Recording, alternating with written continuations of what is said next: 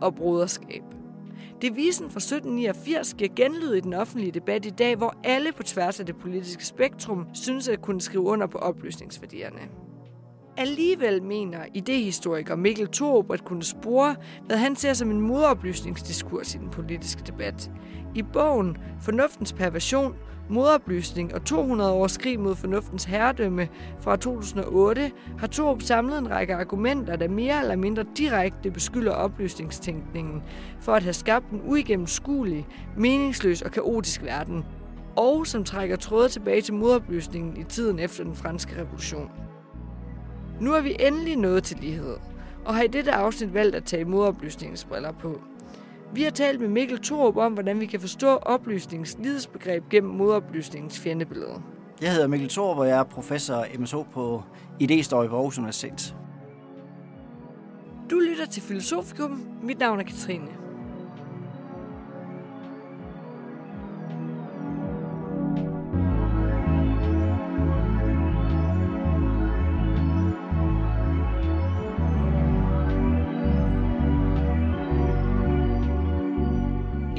Her øh, afsnit, hvor vi fokuserer på lighed, vil vi prøve i stedet for at se lighed fra oplysningsperspektiv, så prøve at se det fra modoplysningsperspektiv.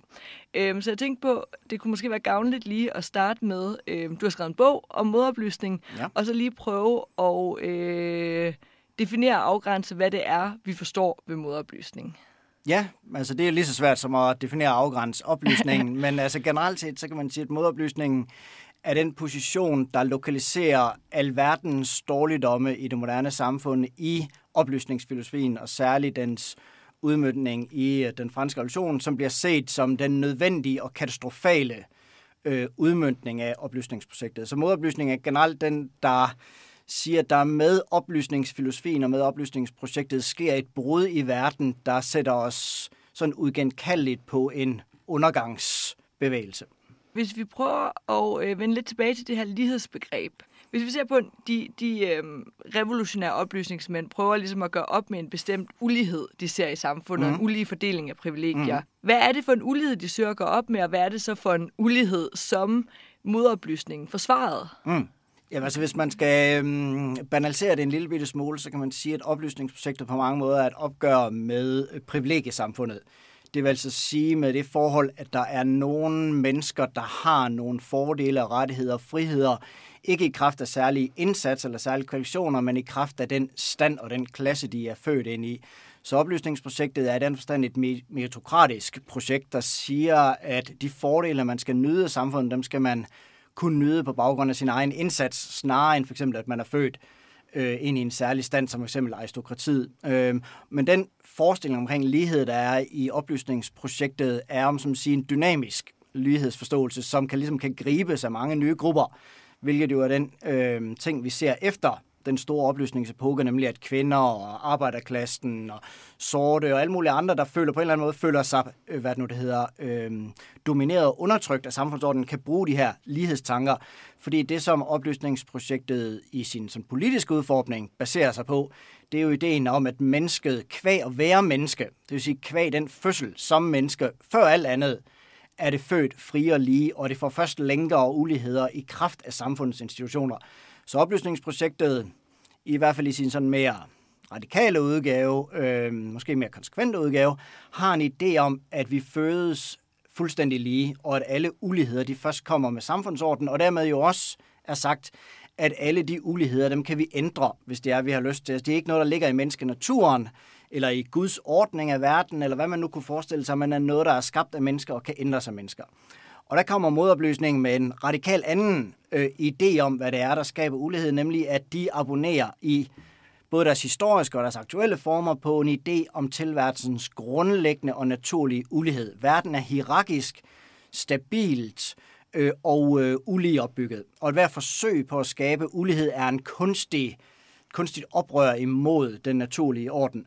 Øh, så de abonnerer på det modsatte, nemlig at ulighed er indskrevet i menneskenaturen, er indskrevet i det, de først og fremmest forstår som den religiøst betingede verden. Det vil sige, man fødes ind i en plads i tilværelsen, og det, der er menneskets opgave, det er at finde fred og mening i den øh, hvad det nu der, placering, man er, man er sat i.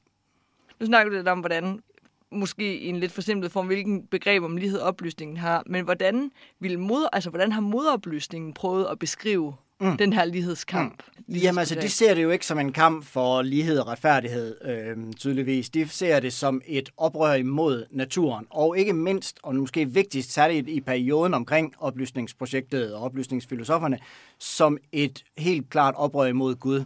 Altså det, de forstod som opgøret med verdens grundlæggende øh, ulighed, det forstod de som betinget af, informeret af, motiveret af et, øh, et ateistisk angreb på Gud. Fordi det, de meget klart forstod, det er, at man er nødt til at gøre op med en særlig forståelse af den religiøse orden, hvilket oplysningsstofferne også var øh, enige i, for at kunne gøre op med ideen om tilværelsens grundlæggende ulighed. Øh, modoplysningen mente så, at det nødvendigvis var ateisme. Det kan godt være, at det var skjult ateisme, men det var ateisme, og det vil føre til ateisme. Hvorimod de fleste oplysningsfilosofer mente, det var en omfortolkning eller besindelse eller moderering af, øh, af det religiøse projekt. Men det, man kan sige, som er oplysningsfilosof, eller modoplysningsfilosoferne, undskyld, sådan grundargument, det som de får deres argumentation til at, øh, til at virke ved, er påstanden om, at tilværelsen er en gave givet os af Gud. Eller i andre former givet af naturen. Så det er ikke et projekt, som vi kan ændre ved. Det er ikke en kunstig ordning. Det er ikke et historisk, variabelt øh, forhold, men det er en ting, vi er sat ind i.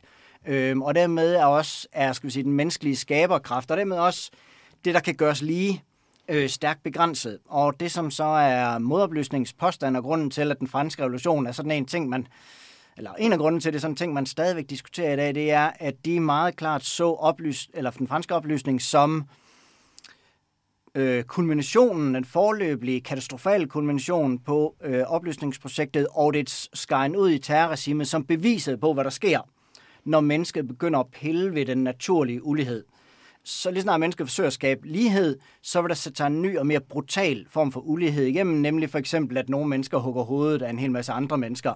Fordi at naturen er ulige, og mennesket kan ikke skabe den her kunstighed, uden at man sige, naturen, menneskenaturen, øh, slår igen. Jeg har lige taget et, øh, et citat med, øh, som du citerer at Edmund Burke for i din mm. bog. Øh, Tro mig, sir, de, der forsøger at nivellere, skaber aldrig lighed. I alle samfund, der består af folkelige befolkningsgrupper, må en gruppe være øverst. Lighedsmagerne ændrer derfor og perverterer kun tingenes naturlige orden. Ja. Og det, der også var lidt spændende ved det, som du også skriver lidt om, det er det her med, at modoplysningen har et begreb om, at det, som oplysningen vil, er nivellere. Mm, altså, ja. at de har en begreb om, at lighed skal betyde homogenitet og skal betyde ensartethed. Ja. Jamen, det kommer igen tilbage til, og jeg beklager at gentage den pointe, ja. men det er ligesom det væsentlige øh, udgangspunkt øh, i oplysningsfilosofien. Det er ideen om, at verden er grundlæggende ulige. Mm. Den er naturligt ulige. Ulighed er ikke en hån, eller en fornærmelse, eller en undertrykkelse af mennesket. Det er sådan, naturen nu engang har sat det, og glæden og lykken findes ved at acceptere den, øh, den ulighed og placere sig selv, finde sin plads i den, øh, i den øh, ulighed. Og det betyder så også, at de har øh, en idé om, øh, som jeg også prøver at beskrive lidt i bogen, at frigørelse ikke kan føre til frihed, hvilket er det, der ligger i citatet, der er nivellering. Øh, det er at arbejde imod naturen. Det er krampagtigt og kunstigt prøve at skabe noget og fastholde noget, som er imod naturen, og naturen vil ligesom svipse tilbage, om så må sige. Øh, og så har de den her idé om, at fordi at verden er grundlæggende øh, bestemt ved ulighed, så enhver lighed er udover at være et oprør imod naturen og Gud, så er det også en forfladelse af menneskelivet. Det gør alle de forskelle, der er vigtige i menneskelivet, f.eks. mellem dem, der er øverst, dem, der er nederst, mellem mand og kvinde, og hvad man nu ellers kunne forestille sig af forskellige øh, hierarkiske ligheder, der er det modoplysningspåstand, at det er det, der giver fylde og mening og øh, det spændende og det, øh, det, der overhovedet gør tilværelsen til at leve i, det er, der er de her meningsgivende forskelle. Så de, kan, de forstår ulighed, og det er derfor, øh, det er det, man skal have fat i det som det positive projekt. Det, som de ønsker at forsvare, det, som de ærligt ønsker at forsvare, det er ideen om, at samfundsordenen, og det er også det individuelle, det individuelle individets sådan mening og meningsforståelse i verden, kun gives ved at være orienteret vertikalt. Altså det vil sige, at det vi, øh, når vi møder nogle mennesker, så forstår vi dem som placeret i et samfundshierarki. Det betyder, at der er særlige samtaleformer, der er særlige ting og sager, vi skal relatere til. Der er nogen, vi skal bukke for, der er nogen, vi kan sige ting til, og der er nogen, vi må elske, og nogen, vi ikke må elske. Og, og ligesom hele samfundets, det enkelte menneskes liv, men også de enkelte klasser, er givet af den ulighed. Så hvis man fjerner den ulighed, så har du bare en stor, mystisk grød, der flyder rundt, hvor der ikke er nogen meningsgivende forskel. Ingen ved, om de skal kigge op eller ned. Øh, ingen ved, om de skal tage hatten af eller tage hatten på. Øh, ingen ved, hvordan de skal forholde sig til hinanden. Så det betyder, at alt af nivellering for modopløsningsfilosoferne betyder forplumring. Det betyder opløsning af forskelle. Det betyder, at alt bliver gråt, alt bliver kedeligt, alt bliver, øh, som jeg prøver at lege lidt med øh, ordmæssigt i bogen, at, at alting bliver ligegyldigt ligegyldigt, og derfor så bliver det også ligegyldigt. Altså alt kommer til at stå på niveau med hinanden, og det betyder, at det, der giver tilværelsen mening, nemlig forskelle, forsvinder. Så deres påstand er simpelthen den, at, at vi ikke kan kende forskel på hinanden. Vi kan ikke kende forskel på, hvad der er rigtigt og sandt, godt og forkert, Gud og Satan, hvis det er, at vi opgiver den her øh, grundlæggende naturlige ulighed. Så det, er, det er mindre, det er det, jeg tror, man skal have fat på, når man, så mange, der kritiserer modoplysningen, glemmer, fordi de er også nogle reaktionære sataner, og det er der mange, der ligesom fokuserer på. Men man tror også, man skal fokusere på, at det er et genuint erfaringstab og meningstab, som de prøver, og de er simpelthen bekymrede for, om samfundsordenen kan holde sammen, når de her naturlige uligheder de bliver, øh, de bliver fjernet, fordi det betyder, at mennesket mister orienteringspunkter. Og det betyder, at vi bare farer rundt som fuldstændig løsrevne atomer. Vi bliver revet ud af den sammenhæng, vi lever i bliver revet ind i de sociale strukturer, der er hierarkiske bestemt, og det betyder, at der er lige pludselig kun tilbage, og det er det, de frygter mest af alt, der er kun vores biologiske natur tilbage, vores drifter, vores begær, vores interesser, øh, og der er ikke nogen idé om, at vi skylder nogen over os noget. Vi skylder moralloven, Gud, vores far, eller vores konge, eller hvad noget, noget som helst, og det er for modoplysningsfilosoferne en frisættelse af det mest syndige i mennesket. Det betyder, at vi får lyst til at løbe nøgen rundt i gaderne og slå hinanden ned og plyndre og voldtage, så for der ikke længere noget, der holder os tilbage. Der er ikke nogen grund til, at vi skulle lade være. Hvis der ikke er noget over os, der siger, at vi skal lade være, hvis der ikke er nogen, der tvinger os til at blive på vores plads i den sociale orden, så vil vi fare fuldstændig tosset rundt og vælte ting om kul, fordi at det er nogle gange menneskets syndige natur at gøre sådan, hvis de ikke bliver holdt, holdt nede og på plads. Du har skrevet et helt kapitel om øh, Rousseau, ja. som normalt jo ofte i slæng bliver omtalt som en af de her store oplysningsmænd og store... Hvilket øh, helt klart er. Ja, ja, ja. ja. Men øhm, som du skriver lidt om, er, har han også nogle, nogle anti-oplysningstendenser, mm. eller i hvert fald mm. en del konflikter med mm. de andre. Ja. Det var en ting. Den anden ting, jeg tænkte med Rousseau, det var, at han jo også har skrevet en del om ulighed ja. og øh, ja. lighed. Mm. Øh, den her øh, tale, han holder om, hvor han ligesom prøver at forsvare, besvare spørgsmålet, hvad er ulighedens oprindelse blandt mennesker, og er den berettiget af naturens mm. love? Mm. Mm. Øh, hvor man kan sige, i hvert fald deri sætter han vil argumentere, han vil netop imod modoplysningens mm. tese om, at den her politiske ulighed, vi ser i samfundet, hvor nogen har nogle andre privilegier end andre, skulle være naturgivende. Mm. Øhm, ja, hvor vil jeg, øhm, kan vi prøve at snakke lidt om det? Altså, jeg altså, elsker Rousseau mere end nogen som helst anden. altså, jeg synes, han er den mest spændende tænker nogensinde i verdenshistorien. Øhm, og det er ikke mindst på grund af det, du lige nævner der. Altså, han er simpelthen så kompleks, og han han undergraver alle vores fine distinktioner, for eksempel mellem oplysningen og modoplysningen, øh, fordi at han på mange måder er begge dele. Øh, det, som han, det som, hvis man alligevel skal prøve at placere ham lidt, øh, og noget af det, der giver ham hans sådan spændvide og kompleksitet, det er, at han øh, er en af de første til virkelig markant, og med sin egen sådan vanlige øh, stil for absolut paradoxal overdrivelse, der øh, angriber han oplysningsprojektet indenfra. Det, og det gælder særligt lige præcis på, som du nævner der, på, øh, på spørgsmål omkring lighed og ulighed. Øh, han accepterer, vil jeg sige, øh, men det er omdiskuteret. Der er mange øh, fornuftige mennesker, vil mene noget andet øh, omkring Rousseau end mig lige på det her punkt, men, men jeg ser øh, Rousseau som en, der abonnerer fuldt og helt på lighedsambitionen i oplysningsprojektet. Han accepterer fuldstændig, eller han accepterer i vid udstrækning ideen om, at vi er ulige øh, i øh, betragtelige dele af vores samfundsliv på grund af de sociale institutioner. Det vil sige på grund af historiske tildragelser, på grund af menneskelig dårskab, og fordi vi ikke lige har gjort noget ved det, og fordi vi ikke har opdaget vores undertrykkelse, alle sådan ting og sager. Men så det han gør, som er ret fantastisk, som de andre oplysningsfilosofer aldrig helt tilgav ham, øh, og som andre heller ikke helt rigtigt sådan er kommet på overens med øh, selv i dag, det er, at han detekterer, at oplysningsprojektet er ved at blive den nye udfordring for ligheden. Det vil altså sige, at oplysningsfilosoferne, oplysningsfilosofien, er begyndt at blive en ny social kraft, og alle sociale kræfter for øh, Rousseau er potentielle ulighedsskabende. Øh, så derfor så det, han prøver at detektere, det er, at han samtidig med, at han arbejder inden for oplysningsprojektet i den generelle frigørelse og frisættelse af mennesket, så prøver han at medtænke om oplysningsprojektet, om kapitalismen, om storbyen, om de nye sociale relationer, øh, om øh, øh, udgangen af menneskets selvforskyldte umyndighed, som Immanuel Kant kaldte det, altså om det er i gang med at båndlægge, trælbinde mennesket på nye måder, langt sødere, rarere og mere behageligt, men ikke desto mindre, så stiller han spørgsmålet, om oplysningsfilosofien er en af de måder, hvorpå mennesket frigjort fra de eksterne lænker er i gang med at længe sig selv og hinanden. Og, og når Rousseau han har stillet sådan et spørgsmål, så råber han altid ja, fuldstændig højt og helt overdrevet, og, sådan, og så bagefter så begynder han lige så stille at forløde, hvad det er, han mener. Øhm, så han placerer sig der, hvor han øhm, meget tidligt, meget tidligt i sit projekt laver sådan en dobbelt, dobbelt front, både mod det gamle regime, og så imod det, han betragter som det nye regime af oplysningsfilosofer. Øh, og så komplicerer han det hele ved i dele særligt af den sidste del af sit øh, forfatterskab, og blive... Øh, hvad er det rigtige ord? Hvad for et ord skal jeg bruge?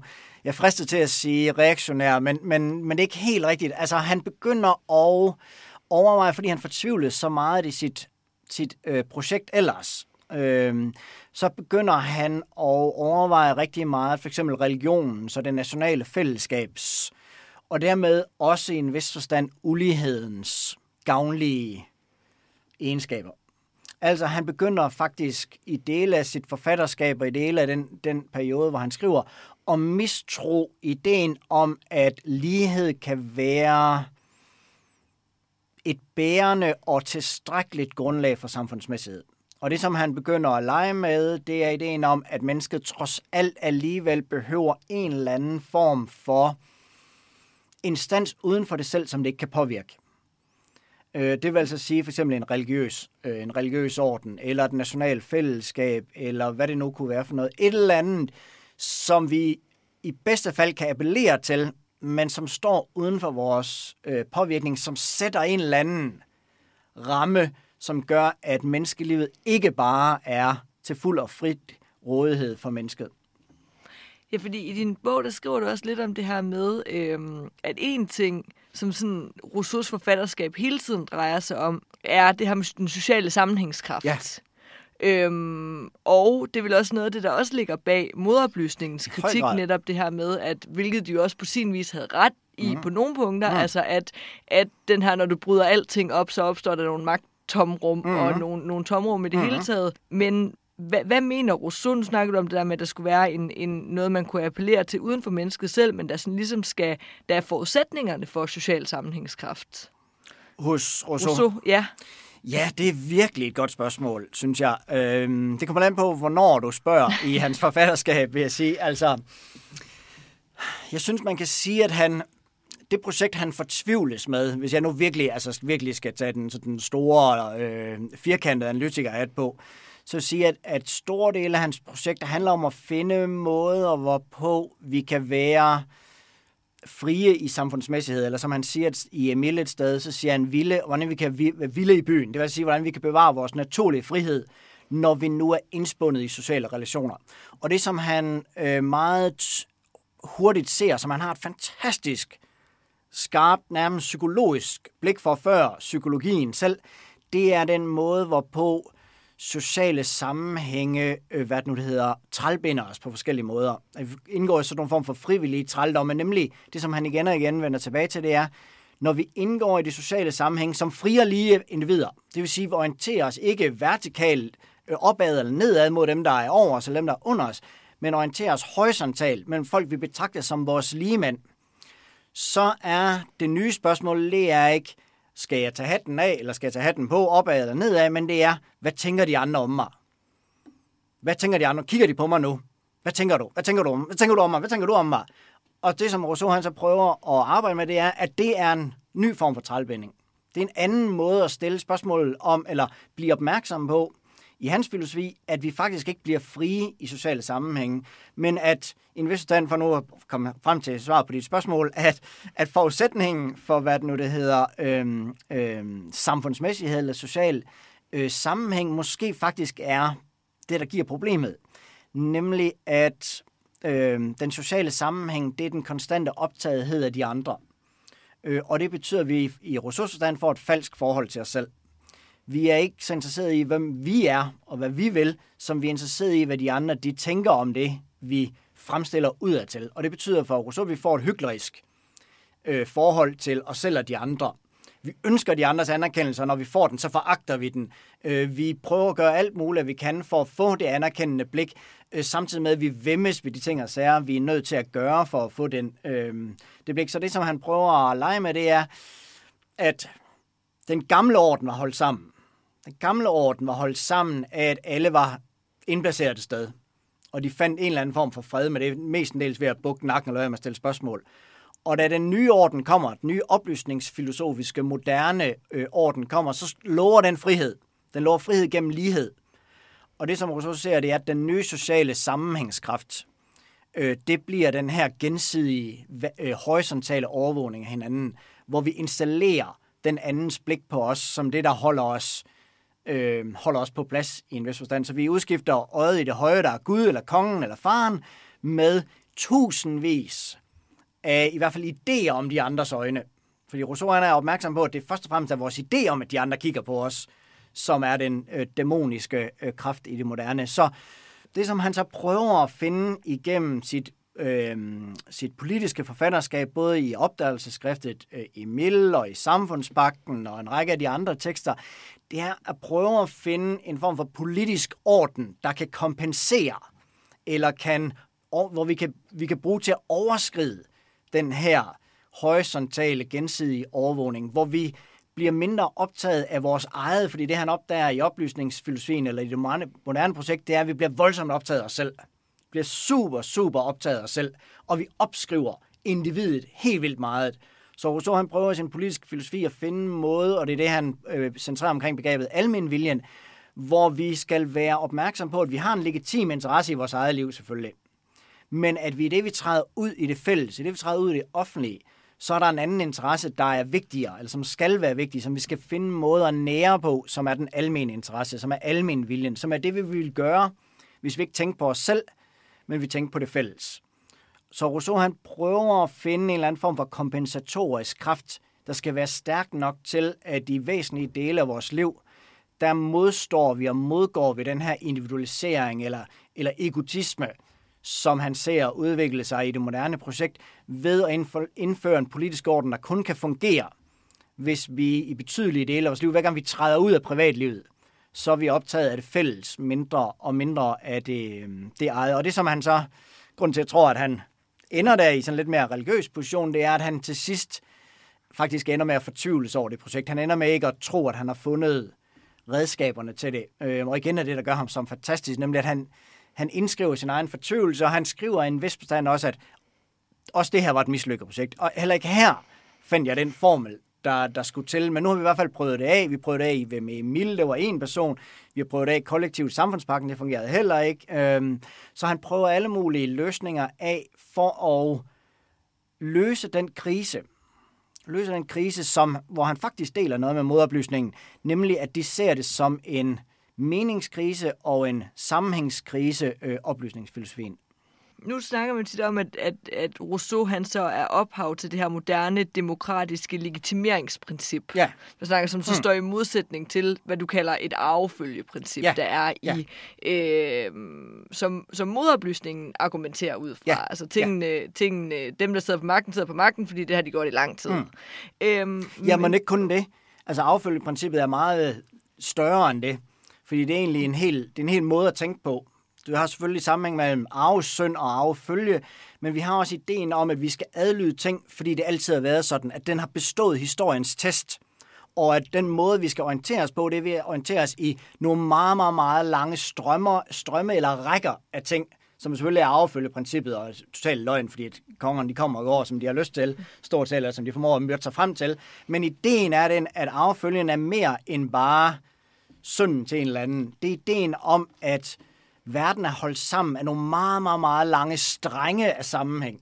Meget, meget lange strenge af kontinuitet, øh, hvor, som, hvor enhver nyskabelse vil være et brud.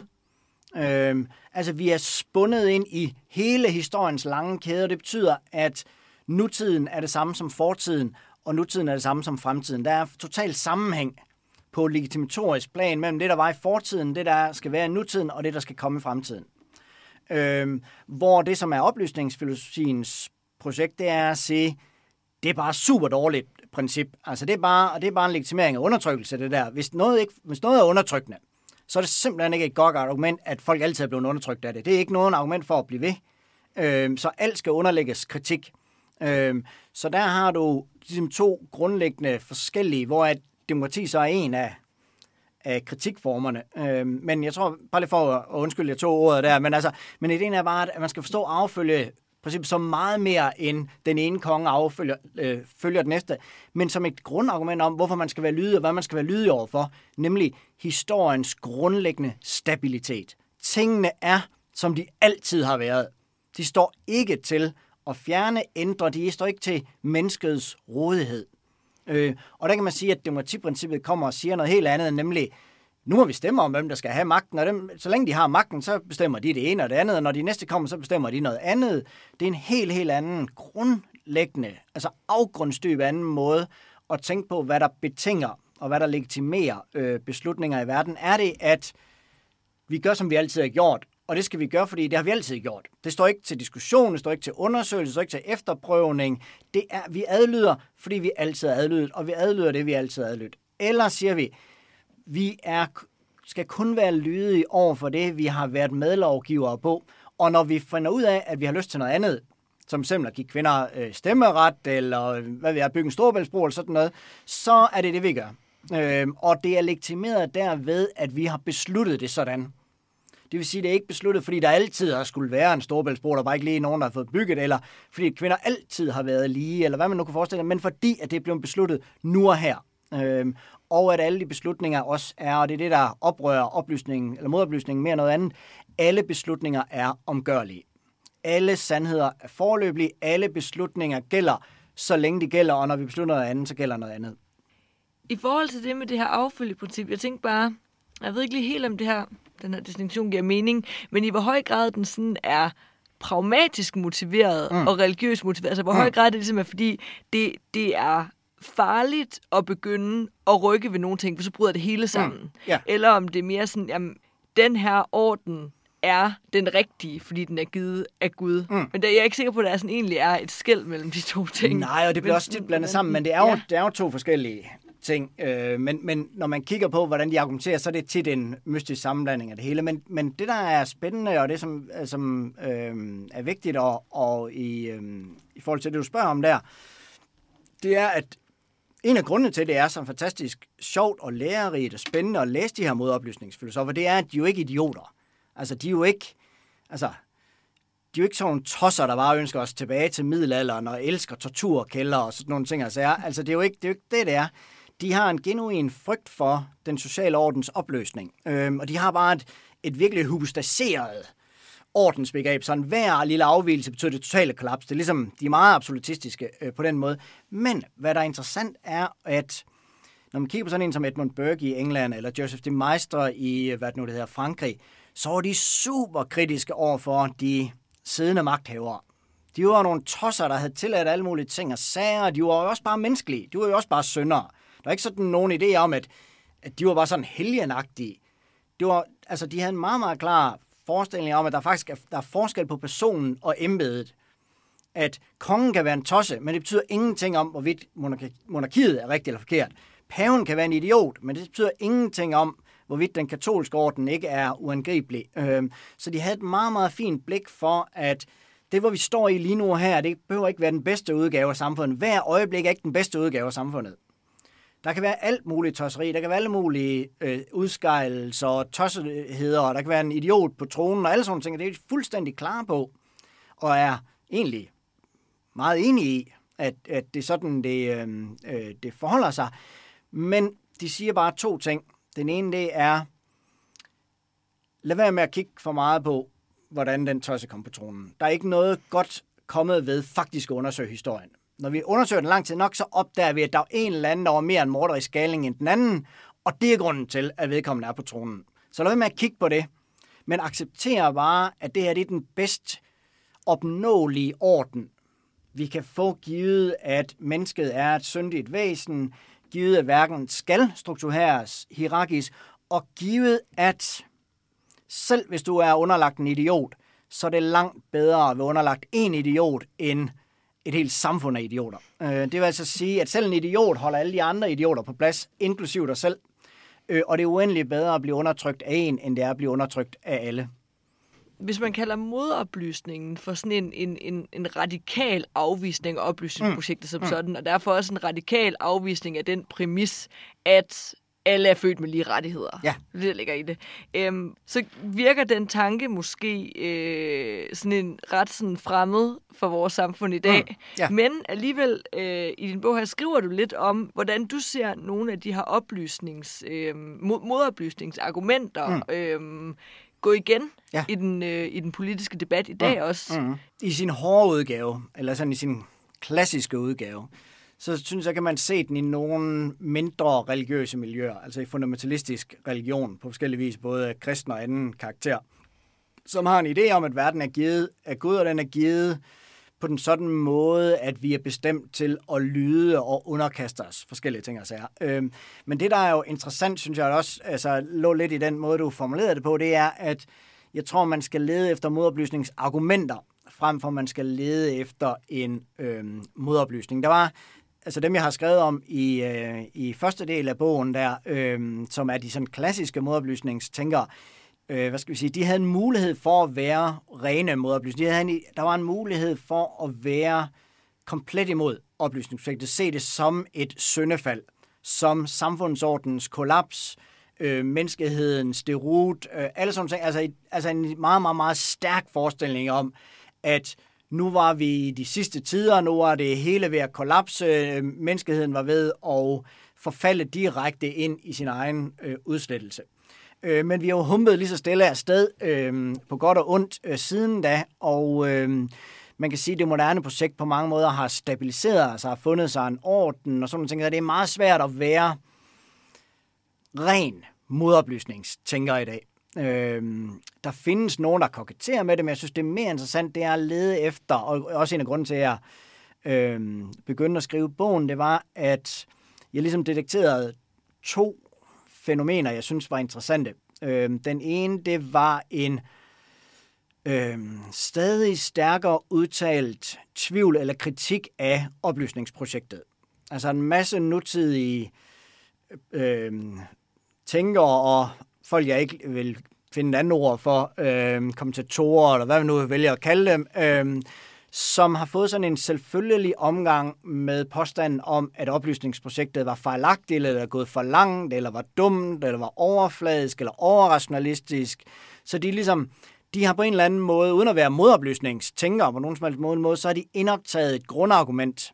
De har, mod, de har indoptaget modoplysningens påstand om oplysningsprojektet de ikke drager ikke de fulde radikale konsekvenser af det, men de har overtaget den forståelse af, hvad oplysningsfilosofien var, øh, hvilket jeg synes er fuldt for, dybt fortegnet, også en dybt lidt foruroligende øh, måde at beskrive øh, og dermed også afvise oplysningsprojekter på. Så det er den ene del, at jeg ligesom kunne se, at det så ud som om, at der var sådan en tiltagende øh, diskurs omkring oplysningsfilosofien som en uheldighed, som en overdrivelse, som en fare, som noget, det var fint at komme hinsides, øh, øh, og som noget, der i hvert fald i bedste fald var over, øh, og i værste fald var noget, der skulle øh, øh, lægges bag os.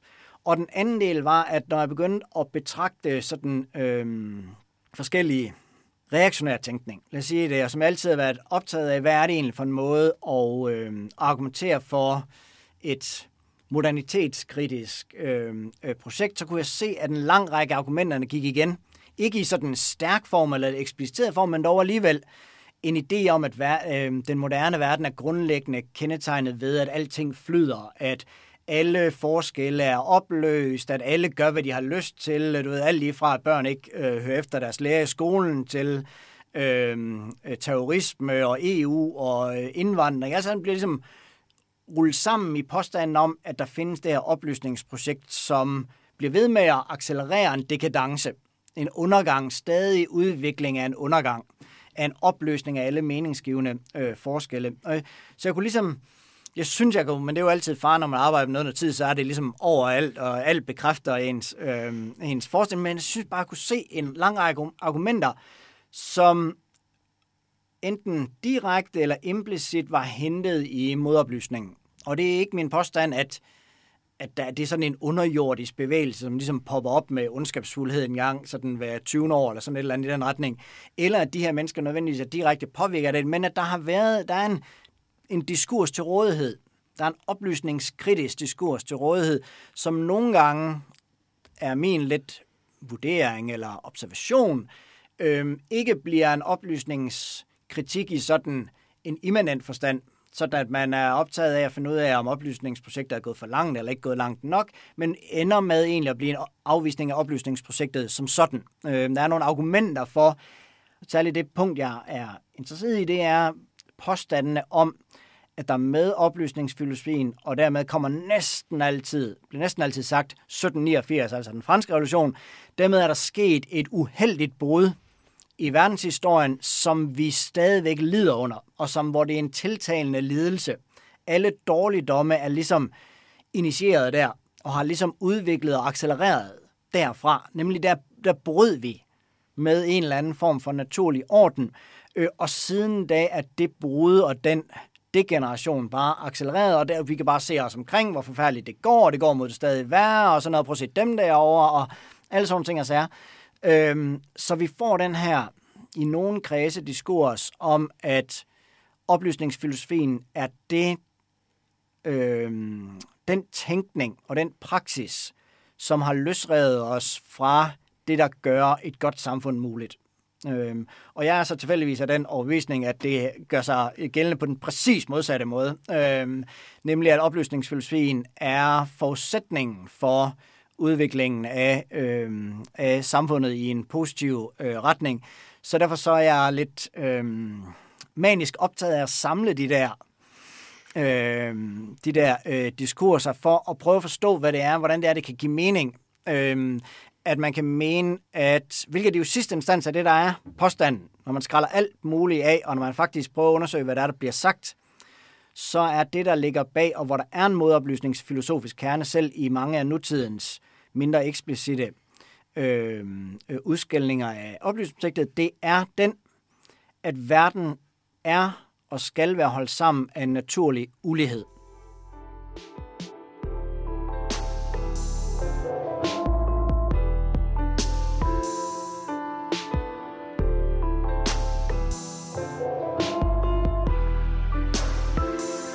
Det var Filosofikum for denne gang.